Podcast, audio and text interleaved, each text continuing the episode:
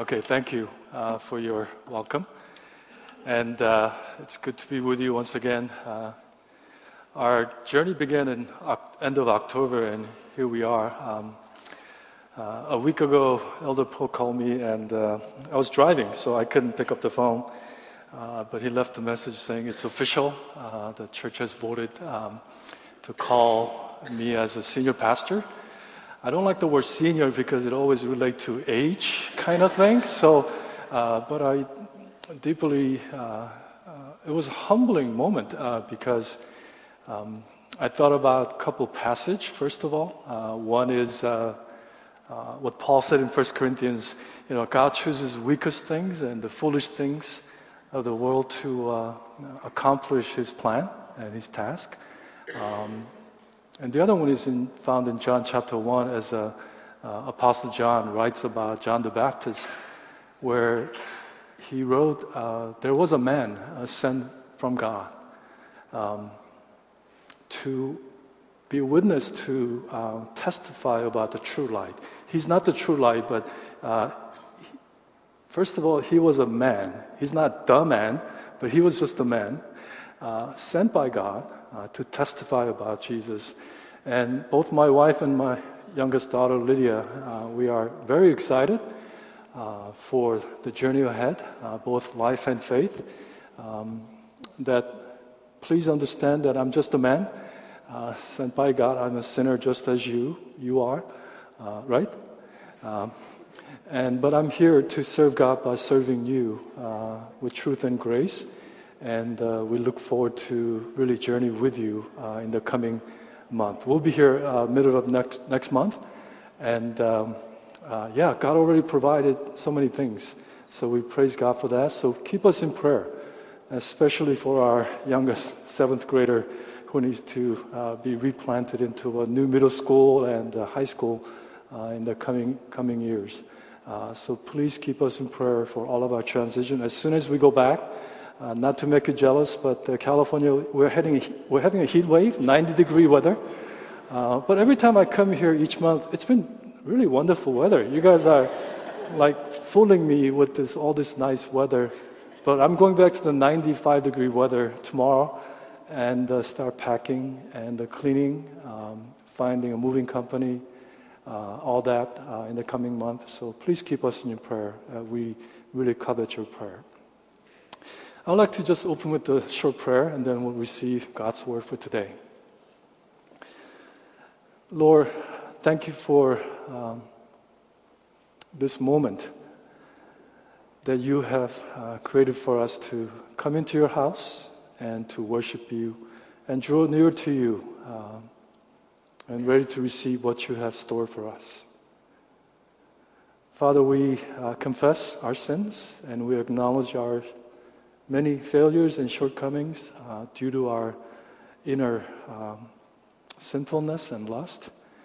Uh, once again, we ask for your grace to cover and uh, your mercy to uh, hold us. Um, and may we savor this moment as Mary, uh, just sit at your feet and ready to receive and hear what you have to say. Let the words uh, that we receive through our ears will really deeply penetrate into our hearts and let it really translate it and be lived out in our every moment of our lives for your glory.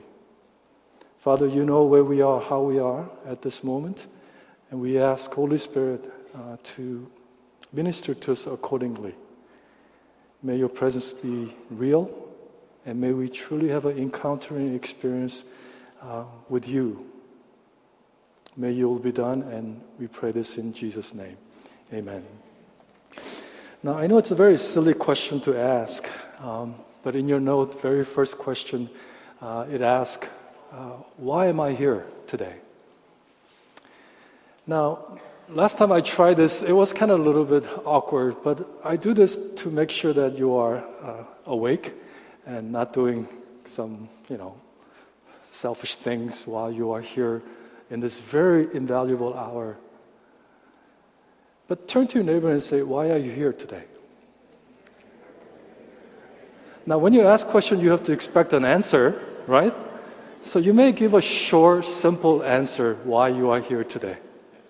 Because I like short, simple answers.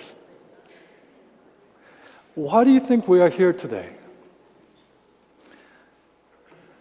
I can tell you a short, simple answer why I am here.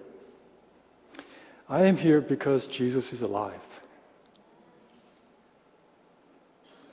I am here because of the crucifixion and the resurrection of our Lord and Savior Jesus Christ. I am here because of the power of the gospel that transforms lives. Do you know how important this gathering is and your presence here today? Do you know how God sees this NCFC, how important it is? Especially as we corporately get together uh, every Sunday at 12 o'clock. While the world outside of those, these four walls doesn't see the significance and importance of this church or this gathering, they probably don't care. But at the same time, it will be extremely sad and unfortunate, and it's even unacceptable for God's people to don't see the importance and significance of your presence, my presence, and our presence here as we gather. I'm here because Jesus is alive. I'm here because of the cross and the empty tomb. I'm here because the gospel a, has a power to transform lives from death into life. I hope and I pray that you see many broken people. I, I pray that you see the degree of brokenness all around you, shadow lives and broken dreams. And they may be sitting right next to you, by the way, at this time. They may look perfect on the outside, but inside there might be struggling under the stronghold of addictions and bondage. I hope you see the depth of the lostness of people all around you. Because God has chosen this holy institution which is made up with the unholy people, such as church like NCFC, whereby that He chooses us to redeem the mankind. That He invites us to partner with Him in the process of helping people from where they are to where God wants them to be. To be an agent of ministry of reconciliation and healing and restoration and salvation, of course. Do you know why you are here today? You may say, I'm always here. I've been here since my mother's womb. I'm here because oh well, it's something that I always do on Sunday to make me feel good that I've done my religious duty for a week. I'm here because my mom and my dad are here. They told me to come.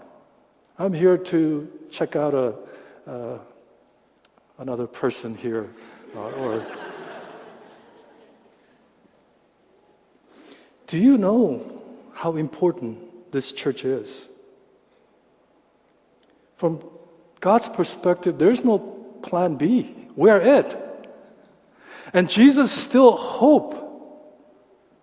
There's no other hope for this community of Germantown and the Montgomery County and Maryland and beyond. There's no hope except Jesus.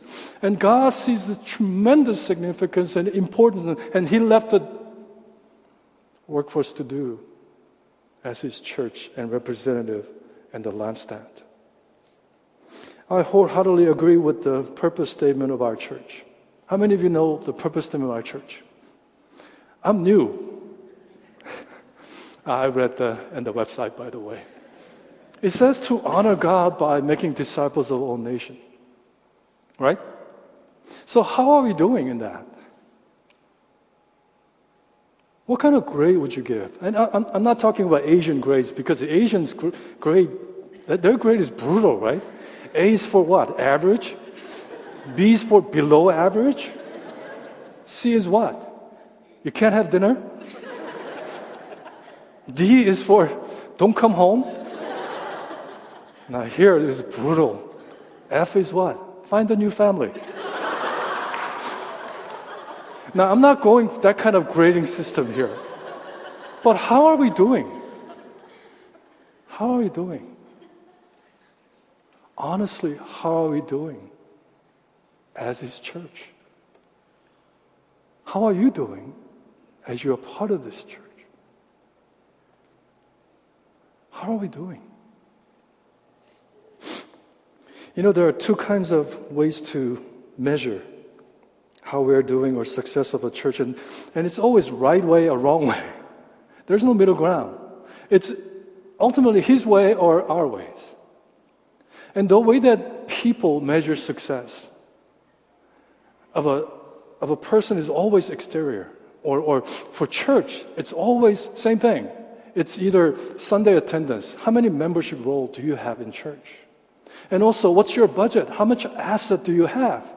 And, and also, the, the nice building and facilities you have. It's always those three that wrong way of measuring the success of a church.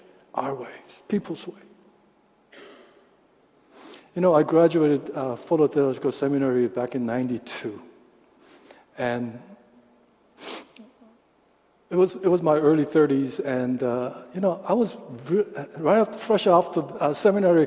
I was very impressed by looking at the large building, the church with the gymnasium, and church with the, you know, uh, you know, back then there was transitioning from, you know, the, you know, that, uh, what do you call it, Tra- projector to uh, now, the, you know, uh, what do you call it? You know, that thing, projector. So I was like, wow, they have like five buses and 25 minivans and, you know, wow, it's a large staff. And I'm not talking about size of their, you know, the weight of their staff, but, you know, there are like 10, 20 staffs. And I thought, wow, there is a successful church. And of course, things have changed. The, the, nowadays, it's a wow factor. You know, I've been visiting some churches in the California, uh, where, where we live in Southern California, and uh, I saw a, a, stage like a movie stage, and, and it was nice. And they had a fog machine. Try to recreate the Shekinah glory kind of a stage. And all the worship team members were skinny jeans, and the, even, the, even the senior pastor was wearing skinny jeans with the Converse shoes. And I thought, wow. And then they had a cafe out there in the middle of the foyer called Holy Ground, you know? One time I saw a cafe called Hebrews. You know, Hebrews, get it? Hebrew. So nowadays, success is depends on the like a wow factor. The size of the size of the congregation, nice facility, nice gymnasium, nice buses, nice logos. I mean, we do have a nice logo. We do have a nice facility. We do have a good budget, but does that equate success? Passing the grade? I know plenty of rural churches that does not have a large attendance and large budget and, and large, good facility, but perhaps in God's perspective, they may be more successful than we are.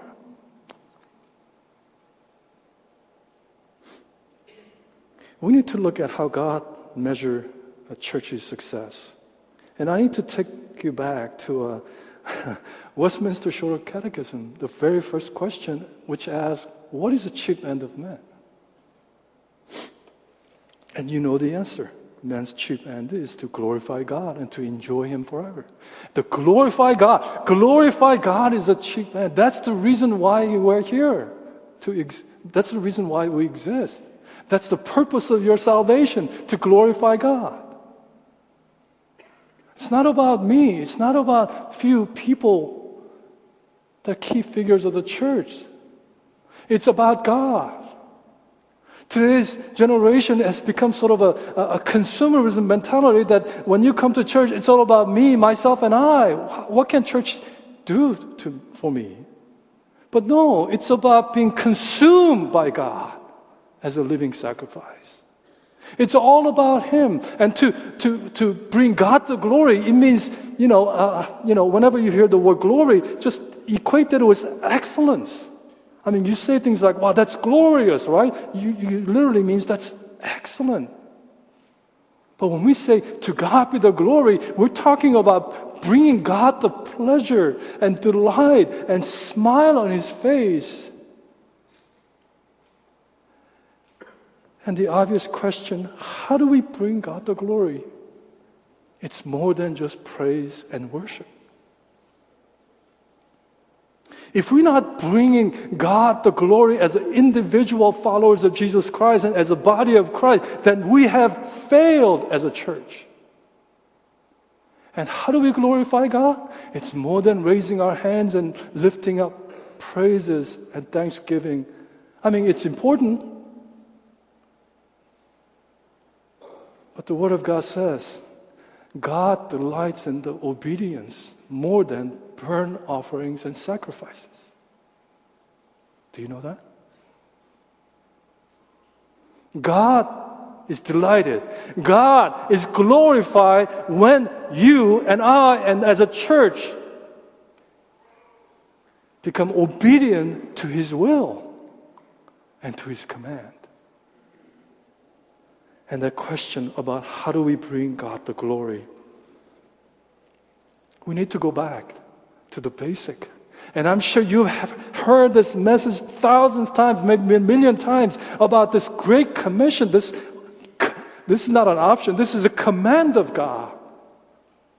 Where Jesus says, Go and make disciples of all nations and baptize them in the name of the Father and the Son and the Holy Spirit. Teach them everything that I commanded you. Surely I'll be with you till the end of time. How are we doing in that? And I'm not, I'm not standing in front of you, you know, uh, uh, uh, trying to uh, bring guilt trip. Absolutely not. But instead, I want us to be walking together as a church, as a body of Christ, as a lampstand that God has placed right here in this particular location. Are we sending out the light to dispel the darkness? No matter how much you curse the darkness, it's not going to go away unless you turn on the light. Darkness has absolutely no substance. Darkness is the absence of light, isn't it? There's no substance. But light is a substance. That this is a lampstand, this is a lighthouse. And the way we glorify God is to go and make disciples of all nations. That's it. And you know, this commission has a two parts. One is going and one is making disciples, as you probably have heard many times. In other words, we cannot be passive. We cannot be, oh, if we build it, they will come. No, there were times that church was built and people were flocking in, but we're not living in that generation. This is post-modern generation, isn't it? You have to go. You have to engage. You have to build relationship. You have to be friends. It's not you go there and you turn or burn, but you have to find a way to their hearts with trust and love and embrace so that God will open the door and God's will can be accomplished in that person's life. You must and we must go. I really pray and challenge each and every one of you, and, and including staff and everybody in this church, to come early to pray for the empty seats. There's still seats left, I notice. We need to go. We need to invite. We need, this is a contact sport. It's not like a sending email, would you come to church with me? Please believe in Jesus. You need to go. There's no option. You know, there are four ways that church grow in number. One is biological growth, and the other one is transfer growth, and the other one is uh, prodigal growth, and the other one is conversion growth. Biological growth is, uh, um, you know, when, when you give birth to children and they grow up, they're added to the number. Minje and Michelle have they added four kids to uh, our, our membership roll. Praise God. I mean, that took, you know, multiply and be fruitful seriously, biblically, and they did that. I mean, that's biological growth. Com- uh, uh, transfer growth is, um, I guarantee, uh, not I can't guarantee, but next month, in the middle of the month, you're going to have a three new added member my wife, my daughter, and me. Through relocation of job or, you know, transitions, uh, or when your needs are not met at certain churches, they tend to knock on other churches. And I'm sure there's people here who are, have transferred. You're a believer. You are looking for new community. Prodigal growth, uh, people don't talk about much, but it happens. Somehow along the way, and whatever the reason, uh, a person falls off out of fellowship with God and church. They usually happen after when the kids go to college and then they kind of uh, get into uh, world and then somehow they come back in full circle, come back to church. They are uh, saved, but they're unchurched, and praise God that they're coming back. My nephew is a key key uh, um, example of that. And then there is, of course, conversion growth is that you actually present the gospel and the person receives Jesus as their Savior and the Lord. They get baptized and they get uh, uh, ingrained into the church. You know how typically, generally, how church grows? It's not biological, it's always transfer growth. And then biological growth, and then there is a, a, um, a you know, transfer growth and the conversion growth. But in God's perspective, the right order ought to be what? Conversion growth first. Oh, I'm not, you know, saying, oh, we don't need this kind of growth. I'm talking about conversion growth is what God is asking us to be part of. And we need to really go. There's no other way except for us to go. Scripture says in Romans chapter 10, how can they believe? How can they hear the message, the gospel, unless we're sent? And each and every one of us have a responsibility as a believer to go. Turn to your neighbor and say, I mean, don't go outside, but say, go. Go. Go. You must go. You must go. Tell yourself, I must go. Go ahead. I must go. That's how you bring God the glory. But the second part of course, of our Great Commission is to develop believers into fully devoted followers of Jesus Christ. Now, many churches are very imbalanced in this. They're either first part of the Great Commission or they're good at second part of the Great Commission, but it has to be fully balanced. Did Jesus say, go make Christians? If your Bible says that, that's a wrong Bible that you're reading. It says, go make disciples. You know, you can be a Christian without being disciple of Jesus, but you cannot be a disciple of Jesus without being a Christian. The state of our church today is there are more Christians than disciples of Jesus Christ. We have so much high maintenance people with the low impact Christians because they failed to be disciple, to be fully mature, devoted followers of Christ. You know, I was sharing with the uh, Elder Poe and, and, Pastor Neil and Christine when we were going out to dinner that this past week uh, Pope made poke at uh, Donald Trump. I was saying, oh, he's not a Christian because he want to build a wall, not the bridge, you know, kind of thing. And of course, you know, Donald Trump, you know, uh, just spit it back and say, how dare a religious leader say that I'm not a Christian? And he was reading someone who, wrote the uh, uh, statement so he was quoting a scripture and he says, in 2 Corinthians, and I was, 2 Corinthians? Oh, he meant 2 Corinthians. Obviously, he's a Christian. I don't know. He might be a Christian, but he's not disciples of Jesus Christ. He can't even pronounce 2 Corinthians. To him, it's a 1 Corinthian and 2 Corinthians. Maybe he's a really immature Christian. I will not say. But are you a Christian or are you fully devoted followers of Christ? There is a huge difference. Do you know that? And the church needs to be investing and making sure that when person is born again in Christ, babe in Christ, that you feed milk and you take care of them until you, that child grow to be responsible kingdom citizen. You know, I often hear from young parents that they say things like, "Oh, I want my babies to stay this way forever." No, you don't.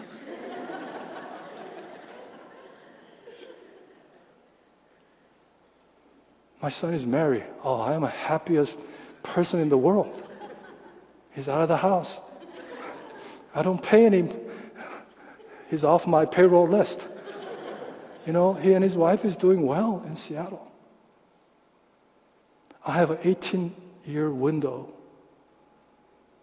to do everything I can that he will be saved and then he will be ready for the world that has lots of hills, lots of peaks, lots of mountains. Yes, there'll be time of failure, discouragement, disappointment, but there'll be time of victories. I have 18, year, 18 years, and I have six more years for my youngest daughter. It's not like I can't wait for them to get out. That's not what I mean. I have a responsibility to take care and then provide, but to raise them up to God fearing, God loving, Christ follower as a Christian parent. Am I perfect parents? No, I'm not. The kids always do the way I tell them to do? No, they don't. But I'm going to do my best to exemplify Christ so that they can mimic. If I did wrong, then I'll tell them I did wrong. But I'll show genuineness of what it means to be a Christ follower, not a weekend Christian. Do you know typically average church 10% of people do 90% of work? We want that trend to be changed.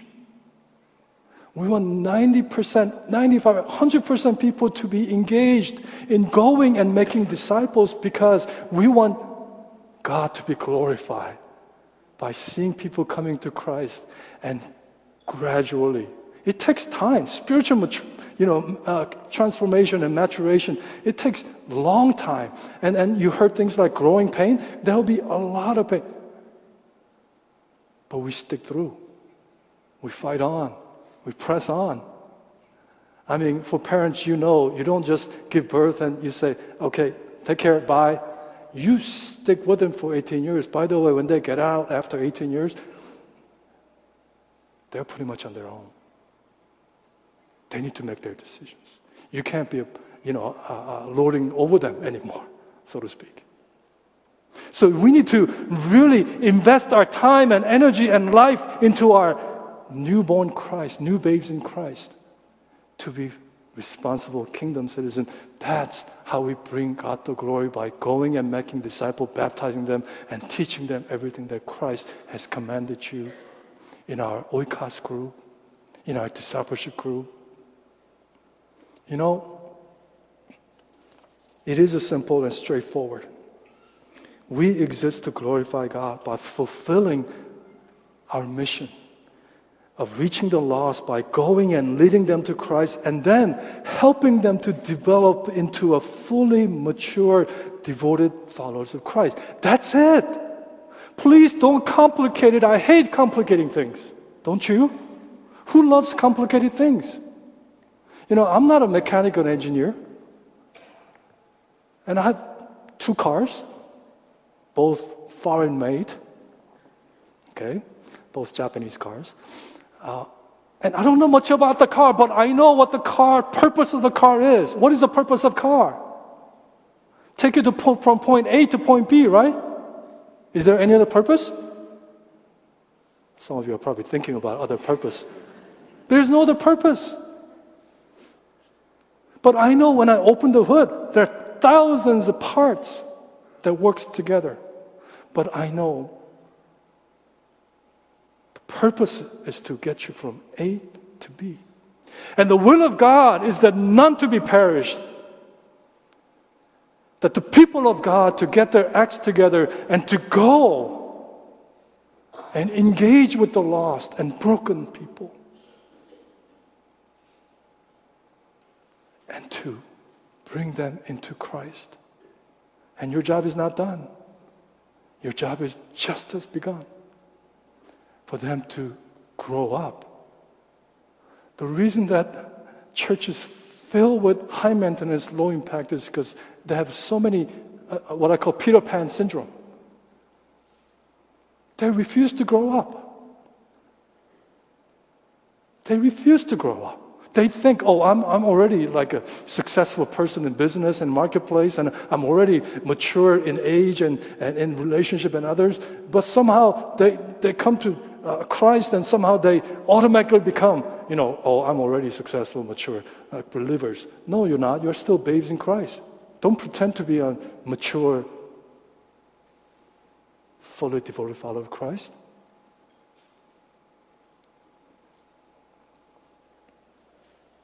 How many? How many of lost people have you reached this past year? How many conversion growth do we have?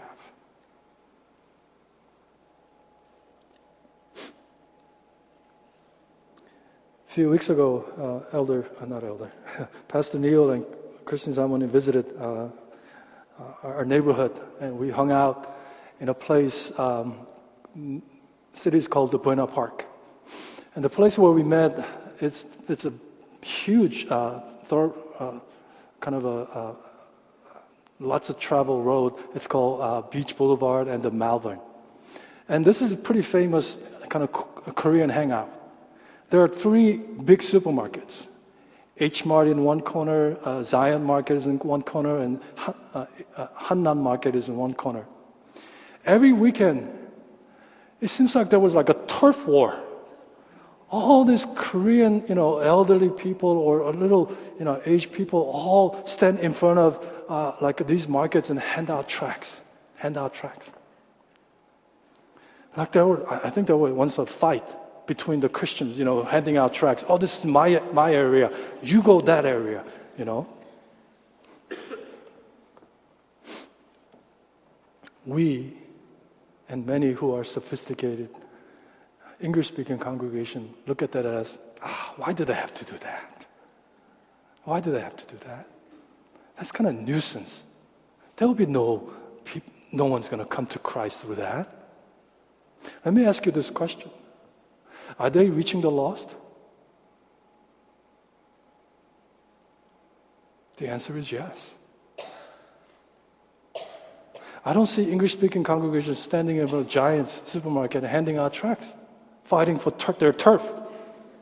Oh, this is my corner. Are they reaching the lost? I think they are reaching the lost. They may not have a great numerical conversion growth, but at least they're going. We're not even doing that. At least they're going. My close friend, I'll just give his first name, Ken. He was a missionary. He was a missionary to India for many years. He finally came back after so many years. I think he was there more than 10 years, and he saw less than one handful of conversion growth.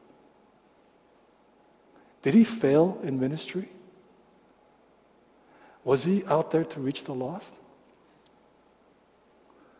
What kind of price tag would you place upon a, a lost soul? What kind of price tag would you place on your beloved. They're same. At least they're going. I was talking to a um, young sister. I mean, young means, you know, I think she's young, but she's in early 40s. And uh, she, she still has not found a man. And uh, she was sharing with me one time, you know, uh, her favorite website to go to is match.com. And uh, there he meet she meets men, but first thing she does whenever she meets these different men, she shares gospel. She's going. she hasn't given up. Out of all the, you know, what, what uh, you know, match website, she said, yeah, match.com is it, Pastor Jason. You need to spread the word. And I said, I said, okay. But you know what? She, first thing she sits down is, do you believe in Jesus Christ? She's going. Parents, once again, this is real, isn't it? For parents, when you're raising kids, whether they're young or teenager or not, even older, when do you stop parent? Parenting them. The words that are always associated with parents are they're tired. They're sacrificing. When do you stop parenting? And you know, let me plug something in. Because Jesus said in Luke, if you want to be my disciple, you must hate your father, mother, your wife, your children. Of course, Jesus is not promoting and he's not preaching, he's not teaching us to hate them, but he's talking about putting Jesus first. And then your wife, your children, your mom, or your dad second. I had a privilege to pray at my son's wedding.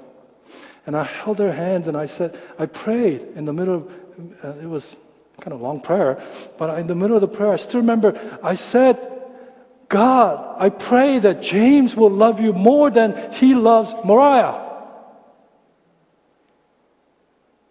And I pray, God, I pray Mariah will love you more than she loved James. Don't put your kids first. Don't put your spouse first. Don't put your family first. Don't put your job first. Jesus is not anti of those things. No. To God be the glory, or to my wife be the glory. You may say, God is first, is a showing in your life in going and making disciples. Someday your children will walk away. And you'll be glad that they'll visit you maybe once a year. But here in your spiritual family, there are people who are just born again, who are crying, who need diaper change, and who need cleanup, and, and who need to be fed, and who need to be grown up to be fully mature Christ follower. God's will for this world is for the people to be saved. God's will for is that saved person to be fully devoted followers of Christ. God's will for that person is to go and to make disciple. That's it. That's it. And you need to sacrifice, you need to invest, you need to, and no wonder you're tired. That's a good tired things as you invest your life into your spiritual newborn brothers and sisters, or engaging with the lost and people who are broken, people who are hopeless. You know is? I said this last time when I visited. I said that ministry is it's a fancy word, but all it is is that just go where people are at and helping them to move where God wants them to be. And God has called us that ministry of reconciliation by the empowerment of the Holy Spirit that we go represent Christ and we help them out of death into life, hopelessness into hopeful, life of emptiness to life of abundance. And it begins with salvation, but it continues in their life journey until we stand before God to be fully devoted, obedient followers of Jesus Christ. That's it. Yes, there are many parts, but that's it. That's the vision, that's the purpose of this church, and everything we do. As Paul says, whatever you eat, whatever you drink, do, do it all in the glory of God. Whatever we do, everything must be centered on glory, bring God the glory. I cannot emphasize enough the success of our NCFC uh, is dependent on uh, every one of us. Um, as a church, we are on a mission. And I have to tell you clear and loud a, a Pastor Neil is not a church. Pastor Mark is not a church. Elder Sang is not a church. This is a, this is a team. This is a family. This is a, a, a army unit where each and every one of us have a part to do. As Paul says, there are many parts, but there's one body. And every one of us had to contribute and work together for the glory of God. Not self glory, but the glory of God for His kingdom. Why are you wasting your precious life by not engaging and by not giving God the glory? That when we stand before God, I pray that each one, every one of us said, you know, will will look back and say, you know, I did everything I could do in reaching the lost. I hope when we stand before God and look back and say, I did everything I could do to help a person to develop into fully devoted followers of Christ. Every one of us has a part to do. You know, okay, I, I need to close. 119. It's close, closing time, right? Um, it seems like it's a really uh, distant memory, but Super Bowl was only two weeks ago. And uh, I was really pulling for Peyton Manning because old guys need to stick together, you know. Doesn't mean that I hate Cam Newton. Uh, I'm sorry, ladies, if, you, if you're not familiar with those names. Pey- Peyton Manning's been around a long time. And um, yeah, I'm glad he won, even though that's not my team, you know. Uh, but next day, guess where he was with his family? Disneyland. And of course, you know, me living in Southern California, they were giving, you know, um, uh, you know, footage of uh, uh, Peyton Manning and his kids doing that in front of Mickey Mouse and all that stuff, right? And I was thinking to myself, in the light of uh, pre- preparing this message, Peyton Manning is not the Broncos. He didn't win the Super Bowl, did he? By himself? Oh, some, some of you might think, oh, Von Miller was MVP and, and he, he's not the Broncos. You know, there are more behind the scene people than actual players on the field. They may never get the glory of name recognition, but that's a team. And everyone has a part to do, including a water boy. Someone who squeezed Gatorade into the mouth of a thirst, thirsty players. Do we have any water boys here? Okay, water men or water women? You may be insignificant part. As Paul says, how can a, a, a foot or toe say to the finger, or, or finger say to the toe, I don't need you because you're stinky. Look what I can do. Without the toe, you may not be standing straight. And even the invisible parts. How can a visible part tell invisible part, oh, look what? Well, without the invisible part, you can't really move your hand, can you? There are many parts and you need to be become a part of this church and keeping locking step with the Spirit's leading and empowerment to go and make disciples of all nations. In that, we bring God the glory. In that, we become successful in God's eyes. Where are you in the process? You may be, you, you may be at the very first stage of salvation. You may not know Jesus as your personal Savior and Lord. We need to take care of that before this day is over. And, you know, leaders will be here and I'll be here if you need to talk about and ask questions about the cross, why Jesus had to die. Yeah, we love to engage in that. You may be a newborn babes in Christ. We need to grow up.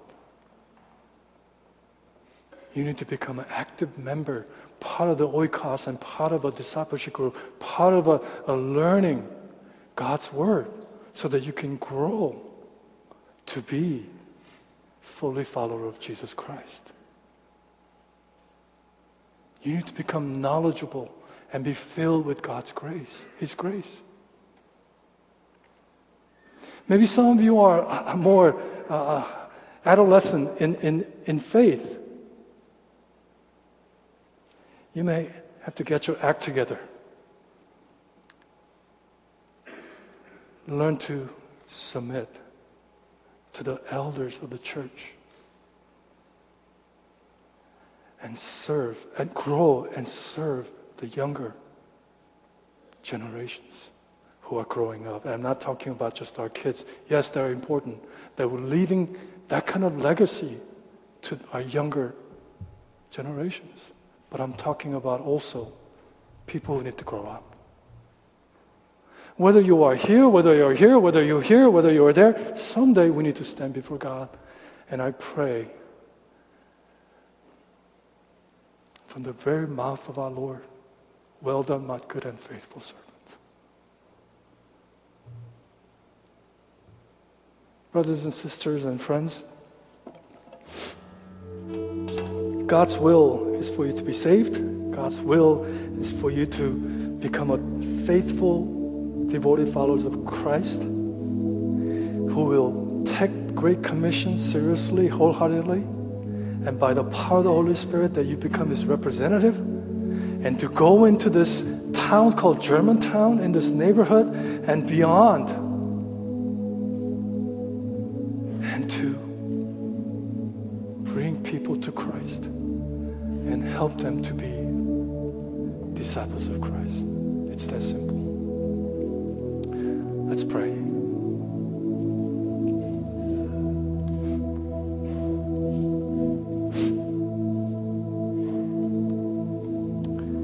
Father, your word says, for through him and from him and for him, for him are all things. To God be the glory. That whatever we do, whatever we eat, whatever we drink, you called us to do it all for your glory. Father, we confess our immature, selfish faith.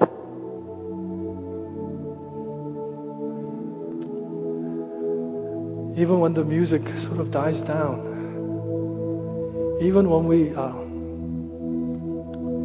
are in solitude with you, remind us that it is all about you. Not about me, not about my need, not about my concern, not about even what I'm going through, but it's about you. That we will be fully resting and, and be yoking with you in our life journey where you can find us faithful, where you can find us responsible sons and daughters and the servants of God. I pray that NCFC will be found favor in your eyes as we seek to glorify you every chance that we have by going and making disciples of all nations. Be glorified. Be glorified, oh God. Let no one take away your glory. Only you are worthy of our glory. Father, I pray as we gather, we are ready to scatter.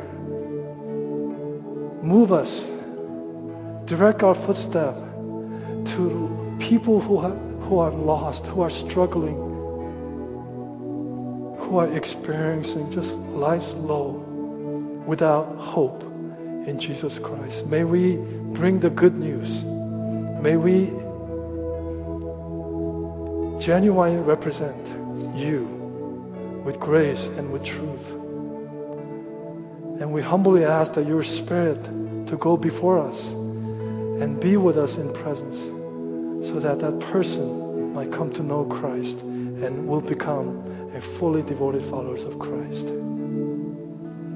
Father, as we continue in our worship and praise, convict us as an individual and as a corporately as a body of Christ to be and to do what you intended in saving us.